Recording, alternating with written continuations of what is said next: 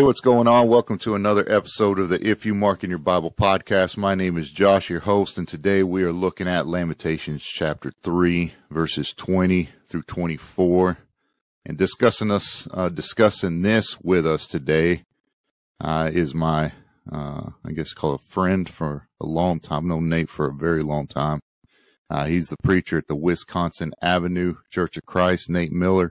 Uh, Nate, would you just take a little bit of time and introduce yourself to our audience, please? Yeah, uh, my name is Nate Miller. Um, I grew up in uh, Moore, Oklahoma, Oklahoma City, and I was raised in the church. Both my parents are faithful, have a great family. Um, I graduated from the Bear Valley Bible Institute in December of 2019. Um, for my second year at Bear Valley, I was married first year I was single. Second year I was married. My wife's name is Katie, and we moved up here to Huron pretty much January first, 2020. We was our start date here, and um, in 2021 we had a set of twins. Sam and Andy are their names. So the congregation here is really small. Uh, it was it was uh, nearly a church plant or church revitalization type type deal we're doing up here. Uh, we have 20, 25 on Sundays. Um, so anyway, yeah, that's it. We have a fun time up here in the Great White North and have a busy life with a couple of kids, and everything's good. That's great. Yeah, you're up there where it gets cold. Yeah, uh, for sure. Um, how many how many started when uh when you were there in 2020? It was factoring everything in. A couple people moved right as we got here. There was two people. Um, two pretty much original members that that were here that are that are still here um, now. And whenever we moved here, whenever we were planning to move here, there was a an older lady, the congregation. You could say she was kind of the kind of the matriarch, I guess, that really was the glue of everybody and held things together. For about ten years, they didn't have any anybody, uh, any preacher. They had right. four or five members, and this later name was Inez. She really held everything together. And as soon as we committed to coming, she passed away. Um, and then her husband got remarried and took the, their daughter with them. And so, anyway, uh, that was, if it wasn't for the timing of everything, of course, I believe God worked all that timing out. But if it wasn't for the timing of everything, um, the congregation most likely would have shut its doors um, with her yeah. passing away. And so, anyway, yeah, I knew it was I knew it was fairly small, uh, and so to go in right before, I mean, right before the COVID stuff hit in 2020, yeah, uh, and then to come out of it three years later uh, with the the size it is now. I know you're there with your sister and your brother-in-law. Yeah, doing good work up there, and so I enjoy following y'all on Facebook and what y'all are doing. Thank you. Uh, definitely a good work y'all are doing uh, up there. Uh, so Excited to have you on. Lamentations chapter 3, Lamentations written by Jeremiah, written after the Babylonian conquest of Jerusalem. Uh, the walls were destroyed, the destruction uh, of the temple uh, ta- has taken place, and Jeremiah the prophet, who was afflicted, tried to warn uh, Judah uh, of the incoming captivity. And if you look at Jeremiah, really, you can really separate Jeremiah into three warnings, uh, or three, uh, for lack of a better term, we'll call them offers. First was uh, turn back to God, repent and turn back to God and avoid captivity altogether. Uh, they refused to repent. Second one was repent, turn back to God, and there will be a captivity, uh, but it'll be a light captivity. Uh, essentially, you get to stay in Judah during the captivity. they didn't repent for that. and then the third was um, captivity is imminent and it's going to be rough. And uh, Babylon came in, uh, destroyed Judah, destroyed Jerusalem. Uh, after it took essentially the cream of the crop from a, a, population standpoint, and so what's left there is is just destruction. In fact, so bad throughout uh, Revelation, there's at one point Revelation will say that those who died by the sword were fortunate compared to the ones who were dying of starvation and all that. So, yep. a very grim book, uh, a very depressing book, for lack Uh, well, not lack of a better term, probably just a, a, good way to look at it. Very depressing. Uh, and chapter three, uh, what we're going to study today is at the heart, the pinnacle of this book. Uh, one of my favorite passages, probably well known uh, to many uh, because of the song that that takes this passage and puts it to music. but chapter three, if you want to look at it, uh, Wiersbe broke it down uh, from Jeremiah's perspective, one verses uh, verses one through eighteen. Jeremiah is looking at himself or within himself. Nineteen through thirty nine, he looks away from himself, and then forty through sixty six, he looks at the people. And so we're going to come into this section where he begins to look away from himself. And we're going to start reading, and I'll just read 19 with it uh, just because it's in the same stanza. But it says, Remember my affliction and wanderings, the wormwood and the gall. My soul continually remembers it and is bowed down within me. What do you have there, Nate? So 19 and 20, I guess the first thing I'll say to preface all this is Lamentations is one of those books that, like, just be honest, I, I don't know that I've ever taken a deep dive into it all. And in fact, I don't know if I've ever read it in its entirety. It's one of those books that's one of those flyover books that you don't think about. So, the majority of my study, um, whenever you asked me to do this, was going through the entire book and kind of tracing themes through the book. So, a lot of, I guess, my thinking and the way I kind of, I don't know, the way the way that I'm wired as far as it when it comes to Bible study is tracing at verses 20 through 24 that we're looking at how does that fit in the rest of the book? And so tracing those themes is is kind of where I'm at. So with that being said, what I did and what I noticed in verse uh, 19 and 20, he's, he's saying, Remember my affliction and my wanderings, the wormwood and the gall. My soul continually remembers it. What I have highlighted here is the affliction and then the, this continually remembering of his of his suffering. Um, and if you if you go, I, I think that's highlighted through the book a number of times. Just the constant, continual suffering without any relent. Um, so, for example, uh, he says back in chapter one, which I don't know if I don't know if I'm doing the right thing by going all the way no, through the book, but go ahead.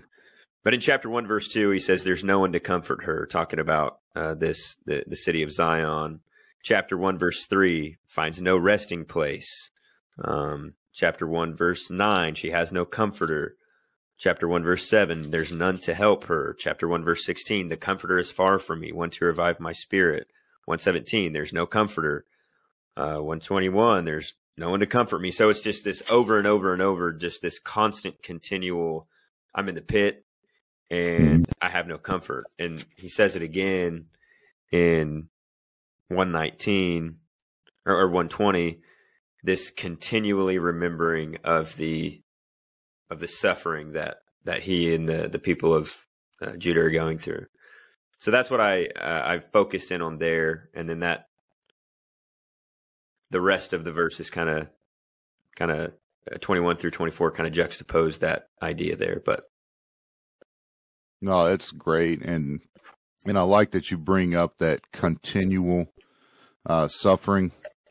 Um, I've I've put a bracket around 19 and 20, and I just put this this phrase uh, unsolicited memories. Yeah, yeah. And um, when we consider painful, traumatic memories, which is what essentially verses 1 through 18 is, is just Jeremiah recounting uh, the persecution he was facing personally uh, at the hands of of the false prophets and, and the politicians for, uh, of of Judah at the time, as he was trying to warn them that something bad is coming.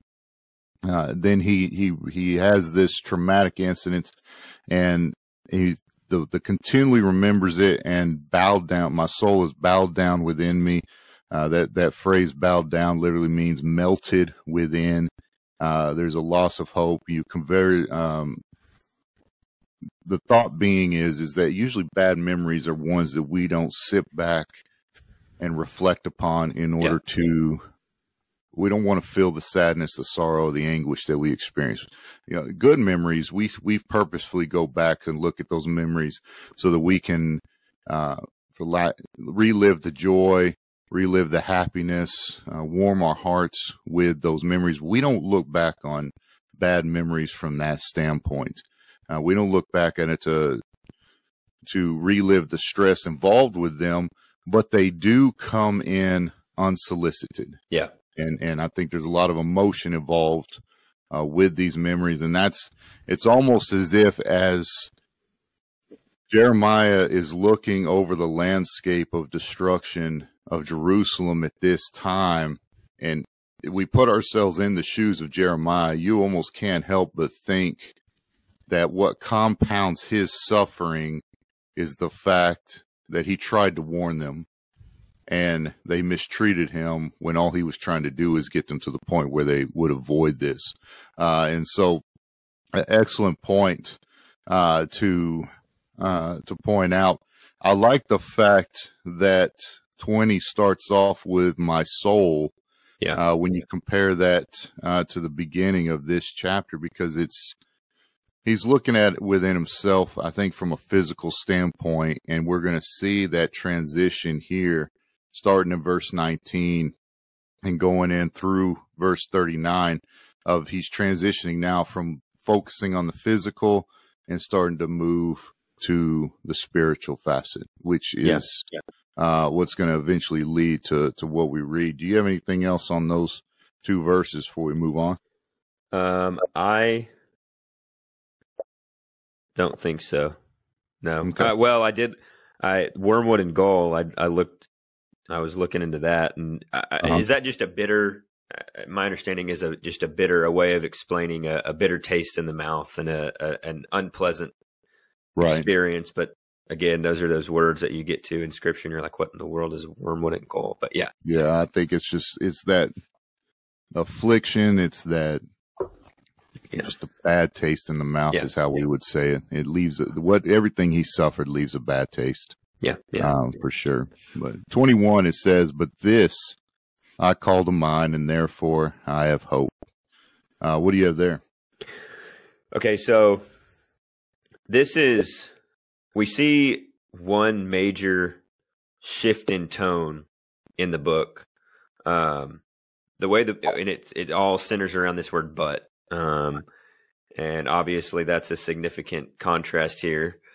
Um, everything before in chapters 1 2 and up through 320 uh, up through chapter 3 verse 20 is is negative. It is um you know we're suffering. This is the worst and da da da. You have this section that we're about to go through that we're going through um and down through like verse 39 through uh, maybe maybe 42 you could say. That's all positive coming after this but but then immediately switching back after that is more and more negative. So mm-hmm. it's it, and it all starts with this but this one positive section in the book where there's a little glimmer of hope starts with this but here uh, and i think again after that it it goes all the way back to negative all the way through the rest of the book so starting with this but we're about to see uh, about uh, 10, uh, 20 verses of positivity and hope that is in the midst of this great suffering Mm-hmm. Um, so, so the but starts that off. He says, "But this I call to mind," and he says, "And therefore I have hope." Then, in the the last line of verse twenty one, "Therefore I have hope," is I have it bookended with the the last line of verse twenty four. Therefore I will hope in Him. So, therefore I have hope, and therefore I therefore I will hope in Him. Both highlighted with a you know bracket around those. So everything in the middle, twenty two 23 uh, is the reason that Jeremiah can find hope in this significant suffering. That's great. Uh, and and I, I did the same thing. I circled the word this. What is the this? Yeah. And out to the margin, I just put 22 through 39. He's about to, what gives him hope? What does right. he call to mind? Uh, what he's about to talk about. Um, I also put a bracket around 21 uh, and as I put a, as as I made note of 19 and 20 being an unsolicited memory, Uh, in verse 21, I put the same note, uh, same bracket and chosen remembrance. And, and the point being is, is that Jeremiah has to deliberately push through his emotions. He has to deliberately push uh, through his self pity in order to remind himself and to remember and recall God's covenantal promise, mm-hmm. uh, which is what's going to cause him uh, to to make the statements he makes uh, in the following verses. And I really like the fact that you you pointed out the word "but." I think it's one of the most uh, beautiful words in in the Bible when mm-hmm. you consider the situation here. Uh, and you cause, and it's all, it's throughout. You'll, you'll hear about the, the man's hopelessness and with sin, uh, man's hopelessness, um, because of sin and because of death and all that. And there always seems to be that word, but that, that the Holy Spirit would interject through inspired writers, giving that hope that it doesn't have to be this way. Man's mm-hmm. not hopeless. Uh, man doesn't have to succumb to death. Man doesn't have to uh, carry his sin with him and all that because there's always a but. And it and and Jeremiah in this particular section is in that same boat. There's and I like the fact that you pointed out that it's it's depressing before and after this and and uh, one commentator I read described it as climbing a mountain. Mm-hmm. As you start in verse one uh, of chapter one and you go through the, uh, verse 22 of chapter five, and it's as if you're climbing a mountain. and so it, it, starts off gloomy at the bottom, uh, and then it seems to, it, it doesn't get better, but it just kind of, kind of as if you're going numb. And then you get to verse, uh, or chapter three, the middle of the book, and where we're at, we're peaking that mountain. Uh, and, and this is, this is that glimmer of hope. This is that positivity that you mentioned. Uh, but then eventually they're going to have to descend back down into the mountain. Uh, and you see that uh, it gets more depressing as we go.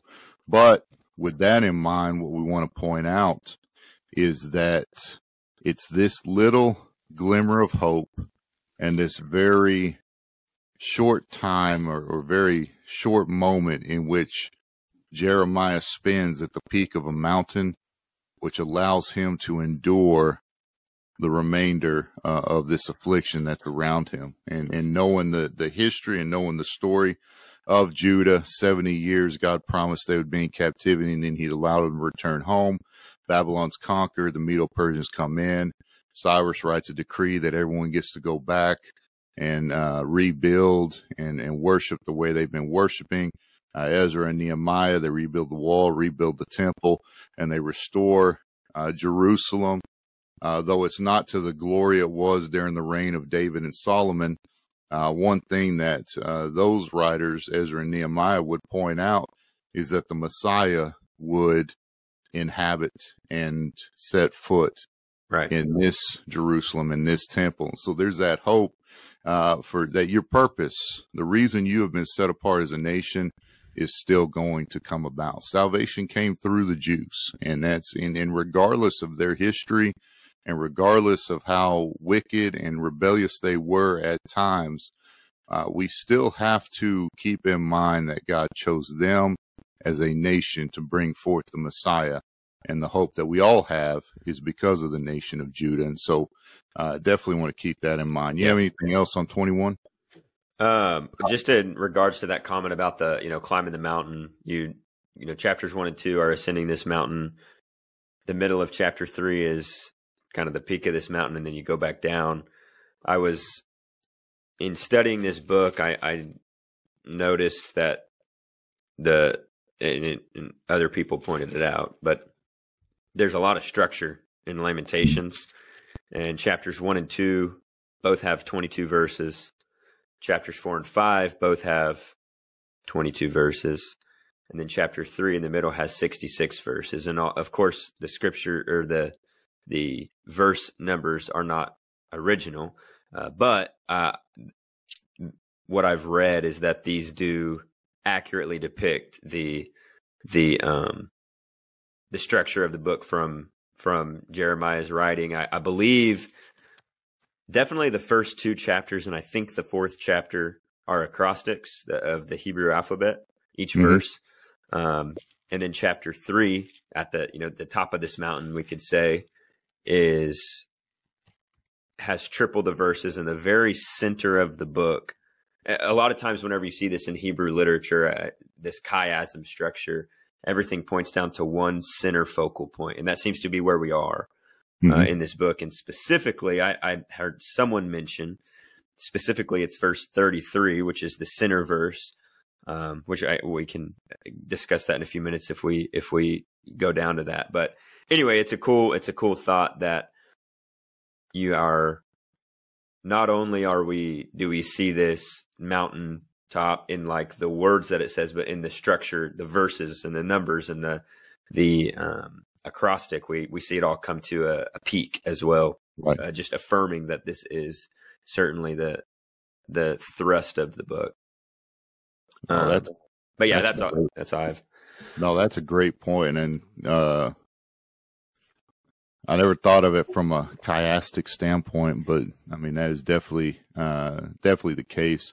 Uh, our our Hebrew or our English language, you lose a lot of the beauty of this poem. Yeah. Um, it, it's be- from what I understand. I'm not a Hebrew scholar by any means, but from what those who understand Hebrew who read it uh, say that uh, it's a beautiful, beautiful, and it is a poem. Uh, it's, yeah. it's, it's it's in the middle of the major prophets but it really uh, should belong with uh, wisdom, you know, Psalms and Proverbs and Ecclesiastes and all that. Um, but 33, for he does not afflict from his heart nor grieve the children of men. And you look at uh, the punishment came at the hands of the Babylonians, but God was in control of it. Yeah. Uh, and I think I think you're absolutely right. 33. If you want to put a peak of a mountain in a, in a, a screaming point for this book, it's the affliction that you are suffering right now is for your own good. Mm-hmm. God didn't do this out of anger the way we would do stuff out of anger. He didn't do this uh, from the standpoint of trying to uh, stick it to Judah. But the whole purpose of this affliction is to protect the remnant so that the Messiah can come into the world so that yep. all mankind can be blessed uh, through his uh, divine mission. And so uh, excellent, excellent point there. Uh, verse 22 it says, The steadfast love of the Lord never ceases, his mercies never come to an end. They are new every morning. Great is thy faithfulness. What do you have there? So I have three, um, well, four, four phrases here in these four lines that they all, these are all essentially saying the same thing. It's all parallelism, Hebrew parallelism. Mm-hmm. These are all saying essentially the same thing in a different way. Um, so the four phrases I have um, highlighted, circled, is never ceases, never come to an end, new every morning, and then faithfulness. All mm-hmm. speaking of the same attribute of God that He is continually um, pouring out that that mercy. Um, and I think so. I have this in the same color as every single one of those phrases I talked about in the beginning. That my soul continually remembers it. Chapter one or chapter three, verse twenty. Uh, chapter three, verse seven. I cannot escape. Chapter three, verse eight. I cry for help. Uh, he shuts out my prayer. So it's this. It's the same theme in the book, but it's the opposite side of it. Um, so Jeremiah, through the whole book, is saying, I can't get away from these unsolicited memories, like you're saying. And it's continually that continual remembering of that is offset by the continual pouring out of God's love. It never ceases. It never comes to an end. It's new every morning. So the only way to offset continual remembrance of affliction is the continual blessing and mercy of God. Uh, it, wouldn't be, it wouldn't carry the same weight if he said, "My soul continually remember this, it continually remembers the suffering. It never stops." And then it says, uh, imagine if it said in verse twenty-two, uh, "The steadfast love of the Lord comes, but it, you know, it's uh, eventually it'll end." that doesn't offset appropriately the continual remembering of the suffering. And the only way, again, to offset that is the never ceasing, the never coming to an end, new every morning, the faithfulness of God. So I have it all in one. It's all one thread through the book, all of those things. But 22, 23, 24, we see the opposite side of the theme of the continual remembering. No, great point. And I think it's in, and, and I think it's because his focus has changed. If, if yeah. you look yeah. at the first 18 verses, he's focusing on himself. He's wallowing in his self, self pity. And then, uh, starting here in verse, uh, at 21, uh, he, he changes his focus. His focus now leaves himself and then go and turns to God.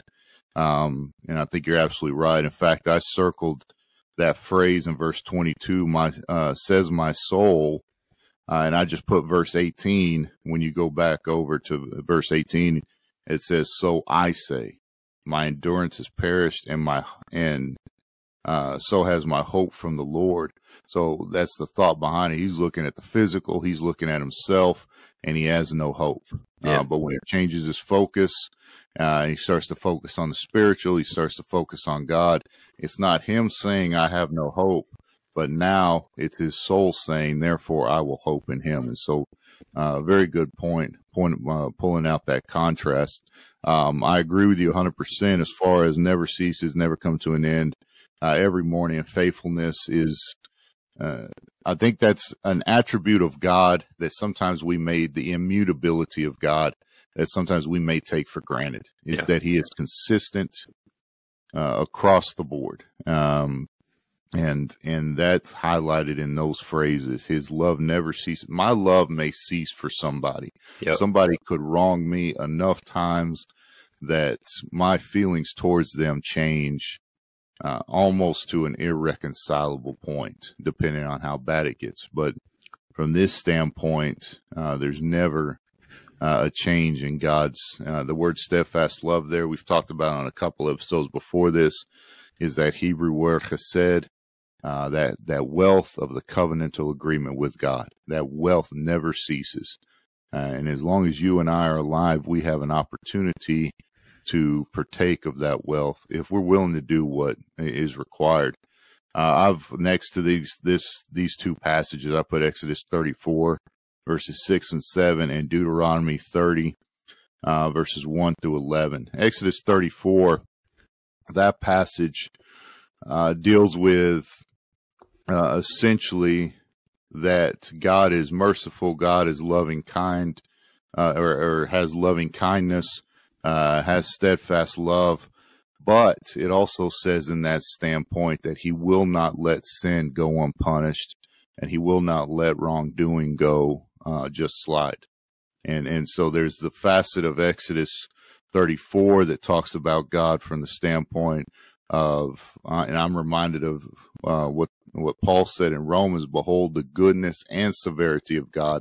That's what's encapsulated in Exodus 34 in that statement and they're experiencing that. Uh, they're experiencing the justice, uh, the divine justice of their sin and their rebellion against God. But just as He won't allow evil to go unpunished, He will not allow goodness to go unrewarded either. And that's that's what we're focusing on here. I also have Deuteronomy 30, uh, verses 1 through 11, uh, talking about the blessings and the curses. Uh, and he makes that point in that particular passage that in the midst of the curses, while you are in the midst of the curses, if you repent, if you come back, then the blessings uh, will begin to come your way. And that's, uh, you're in the midst of, of the curses in this, in this particular passage. And so Jeremiah has forced himself to remember that if the people, and we're going to see it uh, starting in verse 40, he says, Let us test and examine our ways and return to the Lord. That's exactly what he's doing. He's remembering Deuteronomy 30, where God says that if you've sinned, you're going to be cursed. But in the midst of curse, if you return to me, then you can reconcile that relationship uh, and then the good, the blessings will start to come your way. And, and, so this is the beginning of him coming to that realization. We're in the midst of the curses, but if we return to God, we're not going to be rejected by him. We're going to be accepted by him and, and we will be in a better state. And you see that, uh, a- after the, the Babylonian captivity, Judah still has their issues, but one issue they don't have is idolatry. Uh, and God preserves them uh, uh, long enough. You look at uh, the intertestamental period, particularly when uh, Antiochus Epiphanes, uh, and and I believe the providential hand of God was with that Maccabean revolt, uh, but they were able to preserve the remnant, bring the Messiah into the world, and and and they would only be destroyed after they rejected Jesus. Uh, in 70 AD, but God preserves them throughout. And so there's a glimmer of hope here. What else yep. do you have? Um, on that steadfast love, I've been uh, I I can't. I've been studying Jonah as well, and that's the same thing that the same phrase we see in Jonah. In Jonah chapter one, it's Jonah chapter two, verse eight, where he's in the belly of the fish, and he's saying he's appealing to God's steadfast love, and he's in the belly of the fish. He wants God's steadfast love. Uh, then after he is um, you know, Nineveh, the Ninevites return to God and they repent. Then in chapter four, Jonah is is mad, uh, and he says, "I'm mad because uh, I knew that you're a gracious God, merciful, slow to anger, and abounding in steadfast love." And he's mm-hmm. so on one hand, he wants God's steadfast love in the fish, but whenever the Ninevites get it, he is upset that God is a God of steadfast love. So I, I couldn't help but my mind went there when it came to the the steadfast love.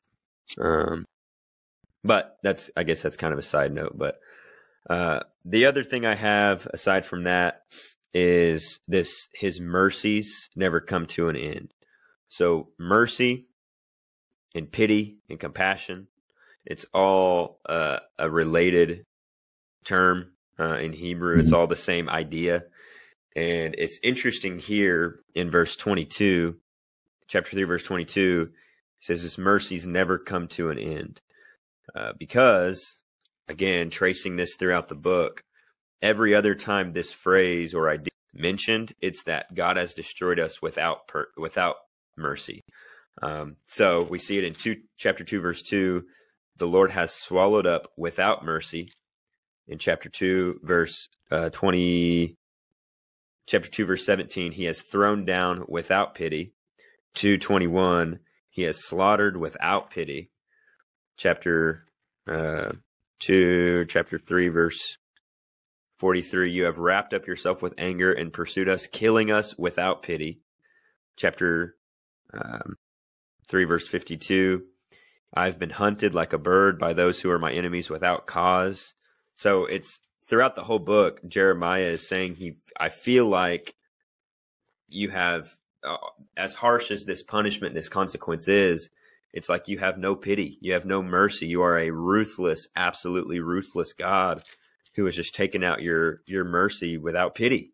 Um, and but then in this, you know, the pinnacle of this mountain, he recognizes your mercies never come to an end. So it's like this conflict in Jeremiah's in, in Jeremiah's mind, in his mind versus his soul it's he's he's maybe confused or conflicted on are you a god who you know it feels like you're a god with no pity. You destroy with no pity. You destroy with no mercy. You're absolutely ruthless uh, and just bloodthirsty. But in his in his soul he knows truly that his mercies never come to an end. So the only places we see mercy or compassion in a positive light is in chapter 3 verse 22 his mercies never come to an end. And in chapter 332 he caused grief, but he will have compassion. Everywhere else, in the negative side of this book, you know, the the sides of this mountain, mm-hmm. you have him saying, God is absolutely merciless. Um, so it's it's this I, I guess you could say confusion that we can probably all relate to and whenever we're struggling, we know that God's mercies never come to an end. In our soul, we know He's merciful, but man, it sure feels like God is ruthless.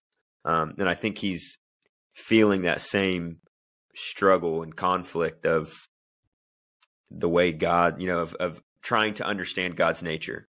Right.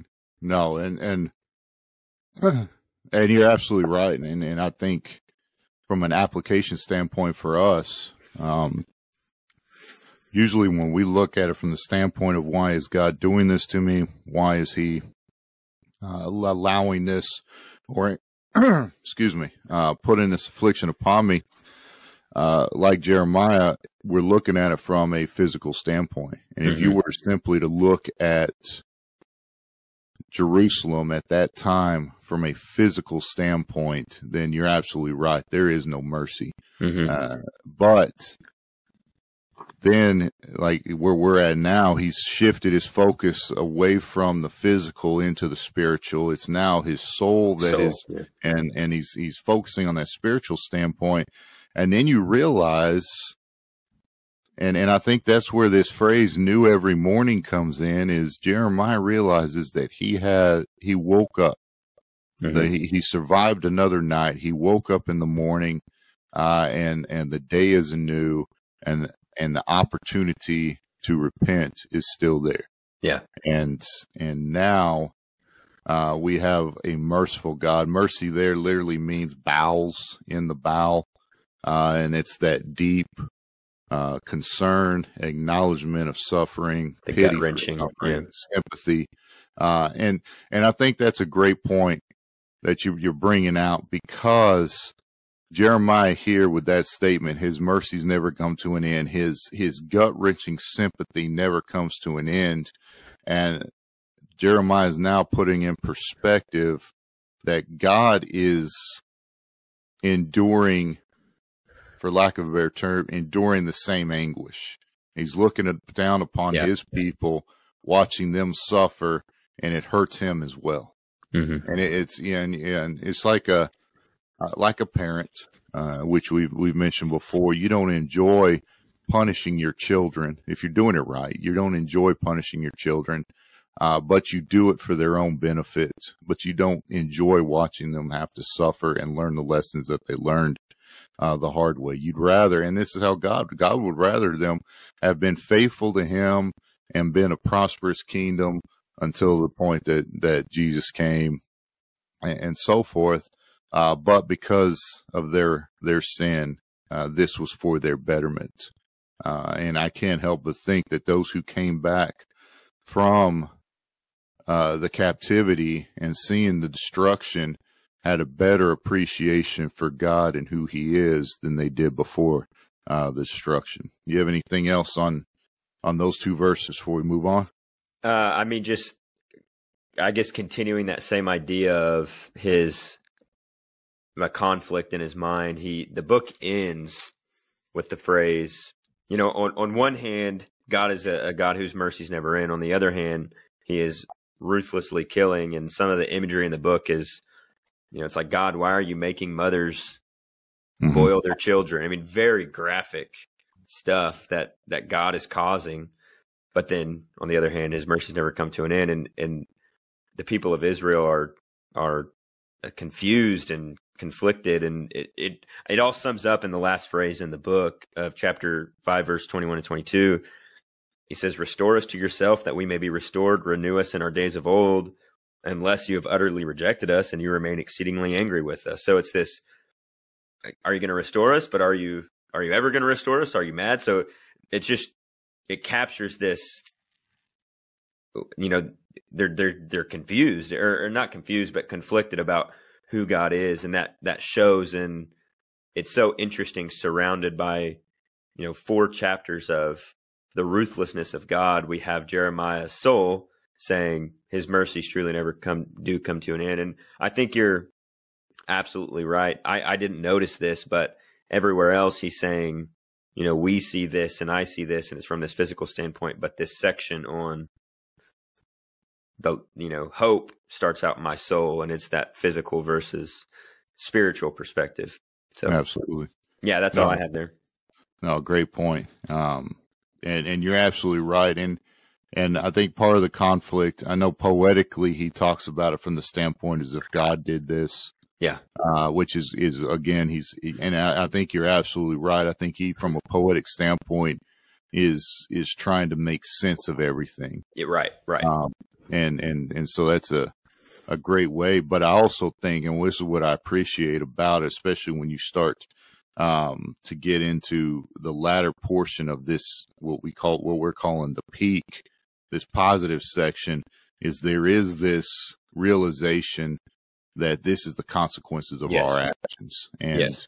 and that's a lesson for us to learn today is that, uh, we can find forgiveness. We can, we can find spiritual enrichment, but at the same time be in the midst of our physical consequences. Yes. Uh, just mm-hmm. because we're forgiven spiritually does not mean physically our consequences are relinquished. Um, yet God deserves praise uh, in the midst of those consequences anyway. And mm-hmm. I, I, think Jeremiah is pointing that out. Uh, verse 24, it says, The Lord is my portion, says my soul. Therefore, I will hope in him. What do you have there? Um, you know, one of the first things I do whenever I come to a text is, or the first thing I do is, what words do I not know? And the Lord is my portion, says my soul. Therefore, I will hope in him is a lyric that you grow up singing your whole life. But what in the world does it mean? It's my portion.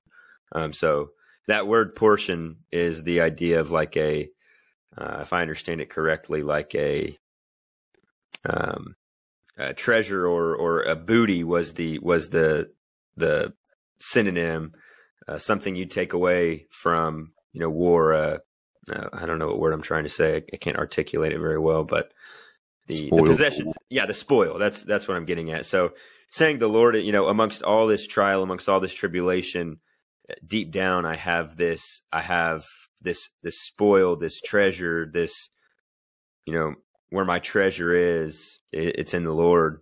Uh, and again, says my soul, not my not my physical mind, but my soul can say, "The Lord is my portion." It reminds me of you know James chapter one and says you know um, joy in trials, and even though we're going through physical trials, our our souls can have joy. In Romans eight eighteen um, I consider the the present sufferings not even comparable to the weight of glory. These passages of amidst this suffering, we have this true treasure, this true portion, which is spiritual. And although we might not feel that and recognize it physically, our soul can can feel that deep joy even amongst uh, severe worldly suffering. Hundred percent. Uh, I've underlined that word portion or circled it. Uh, and I just put numbers 18 and verse 20. Numbers 18 and verse 20, that's where um, God's divvying up the land and and the the wealth oh, yeah. and all that. Uh, but he tells Aaron and the Levites that you uh, will get no land, neither shall you have any portion among them. And he says, I am your portion and your inheritance among the people of That's Israel. Cool. That's and, cool. I didn't see that. And when we put it in this perspective, and and and where Jeremiah is at in this standpoint, you look around Jerusalem, there is no physical possession to be had. Your land is owned by the Babylonians.